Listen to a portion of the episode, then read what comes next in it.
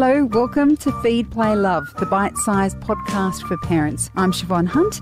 This is a show all about parenting. I speak to experts and carers about everything from fussy eating, toddler behaviour, sleep, and more. After you had your baby, did you get a pelvic floor checkup? I know I didn't, and yet I have learned through many interviews that having this checkup post birth can help a lot of women. Amy Dawes is the CEO of the Australasian Birth Trauma Association, and she started a petition to the government to provide postnatal pelvic health support to all birthing women. Amy joins us now. Hi, Amy, how are you? Hi, Siobhan. Thanks so much for having me. Let's talk about pelvic floor health, or rather, when it's not great. How widespread is the problem of poor pelvic health after birth? Um, well, that's that's a really uh, interesting question because we believe that lots of women won't actually seek help. So they may think that it's normal after having a baby. Uh, perhaps they've sought help because they don't feel like something's right, but they may be dismissed by their care provider and told that Uh, what they're experiencing is normal. So it's really hard to have a definitive number. What we do know is that 50% of women that deliver a baby will experience some kind of pelvic organ prolapse at one point in their lifetimes. Now, back in the day, it was attributed to being something that affects um, menopausal women or postmenopausal women, but we actually support women that have experienced prolapse in their 20s, 30s, 40s, 50s. We also, um, if we talk statistically, our research su- suggests that 10 to 20% of first time mothers will experience significant physical trauma after childbirth. So that could be pelvic floor muscle trauma, or that could be um, an anal sphincter tear. Now, um, it doesn't take much imagination to work out how that can impact your life, but mm. can you talk us through the kinds of injuries women are living with, like how it is impacting on their lives? Yeah. Um, well, I've got first-hand experience of this myself. I sustained a third degree tear um, after the birth of my first daughter.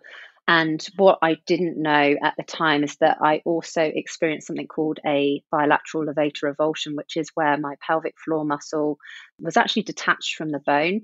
Um, so mine's quite a um, uh, extreme case of something that can happen. And sorry, put a disclaimer in here. This this could be potentially trigger, triggering for, for some of your listeners. I think it's also important to mention that whilst I wasn't diagnosed and I did go on to prolapse, I do have really great care under two pelvic health physiotherapists now. So my symptoms at the time from the third degree tear was fecal incontinence, which fortunately for me improved over time. It has subsequently got worse after the birth of my second child, and it does have to be meticulously managed. But for many women, fecal incontinence is a reality that they're dealing with every day. So it means that they may not be able to leave the house until they've actually had a bowel motion it could mean that they are unable to hold their wind and so frequently feel embarrassed for uh, making noises that are really beyond their control. Uh, for other women, it could be more impacted with the with prolapse or um, incontinence. So um, the pro, a prolapse, for those that don't know, is we have our pelvic floor muscles. I'm not I'm not a health professional, just disclaimer here, so I'll do my best to explain.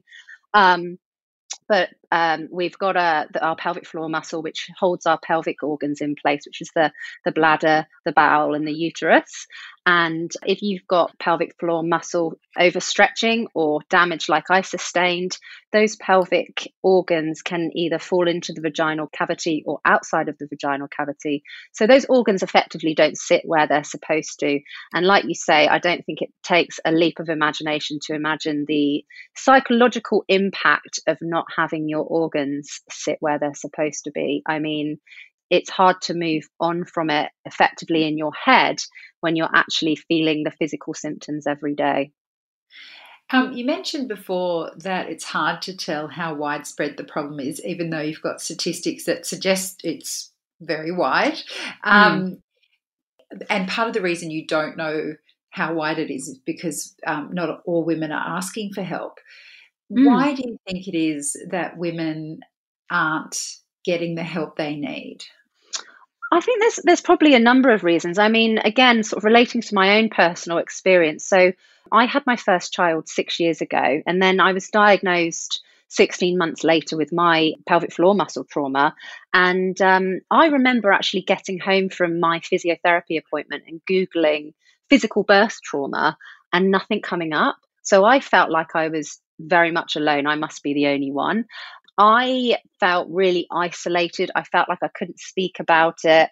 And back then, I don't think people were really talking about pel- pelvic floor muscles. In fact, it's funny when you, well, I don't know, is it funny or not? But when I, I remember um, on my Instagram, I would do like hashtag pelvic floor muscle dysfunction and nothing would come up. And now when you hashtag it four years later, there's you know hundreds and thousands of people. So we are talking about it a lot more but i think there's a you've got to think about it. It's your vagina. There's a lot of shame attached to your body functions right? If you're walking around worried that you smell like wee or you know you can understand there's um yeah a certain level of embarrassment and shame and and that's that's a barrier to seeking help. But additionally to that i think the onus as well should be on our care providers. So typically when you go, I mean, Siobhan, you'd know this, you go, you go to your six week GP check and you want to get the all, all clear for exercise.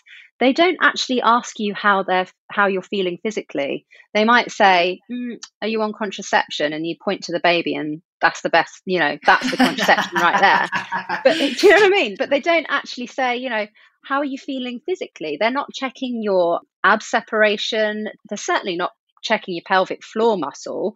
And so it, there's no, there's really no conversations about arguably one of the most crucial components to a vaginal birth, which is your pelvic floor.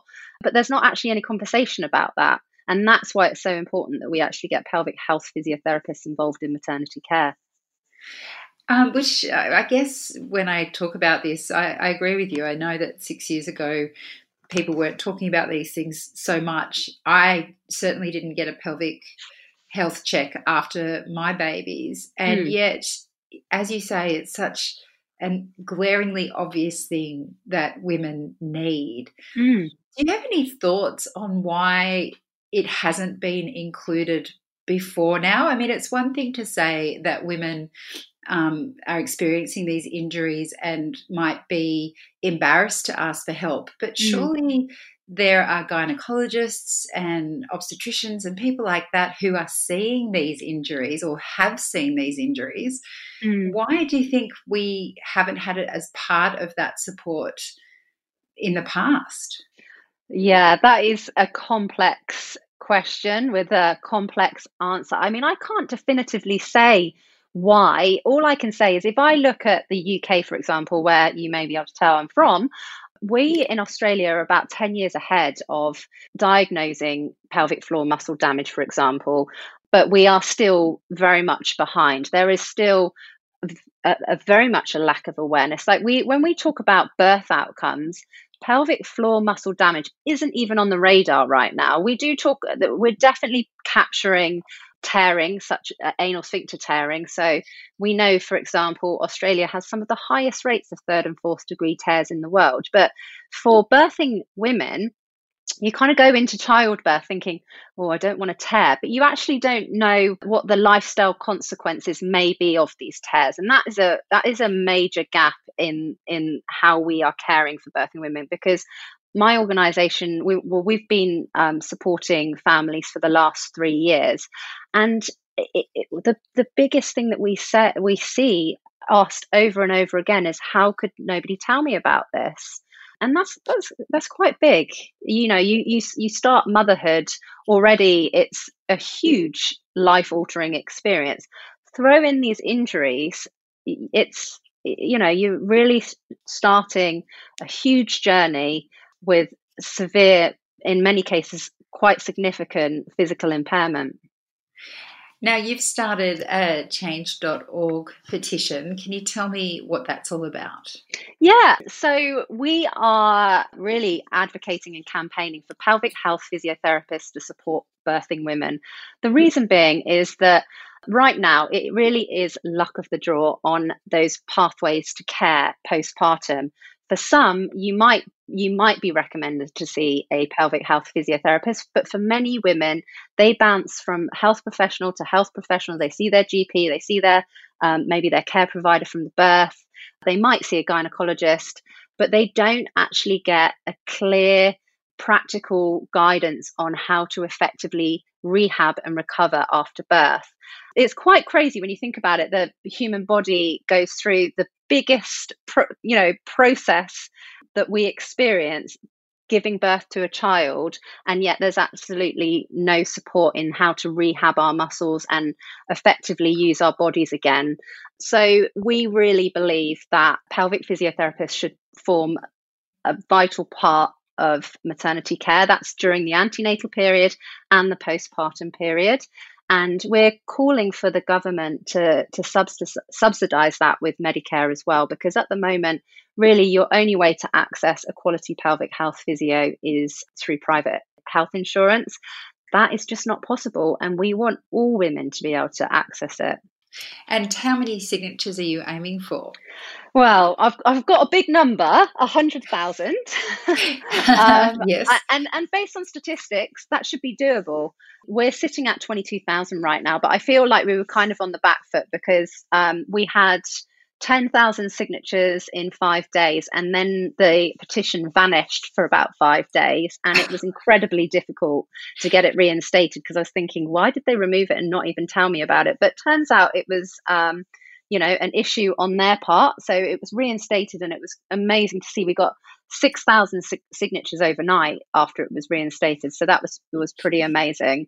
Um, but yeah, we've got a little way to go before I take it to the federal government and um, and really start showing these stories. What's amazing about this petition is we are actually, you know, people are commenting and saying why, why, why are they signing? Why are they supporting this? And it's just brilliant because there is power in our voices and sharing these experiences instead of suffering in silence because it is our voices that will drive change.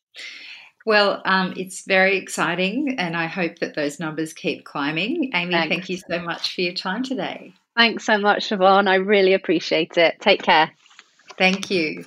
That's Amy Dawes, CEO of the Australasian Birth Trauma Association, and there will be a link to the change.org petition in the notes of this episode.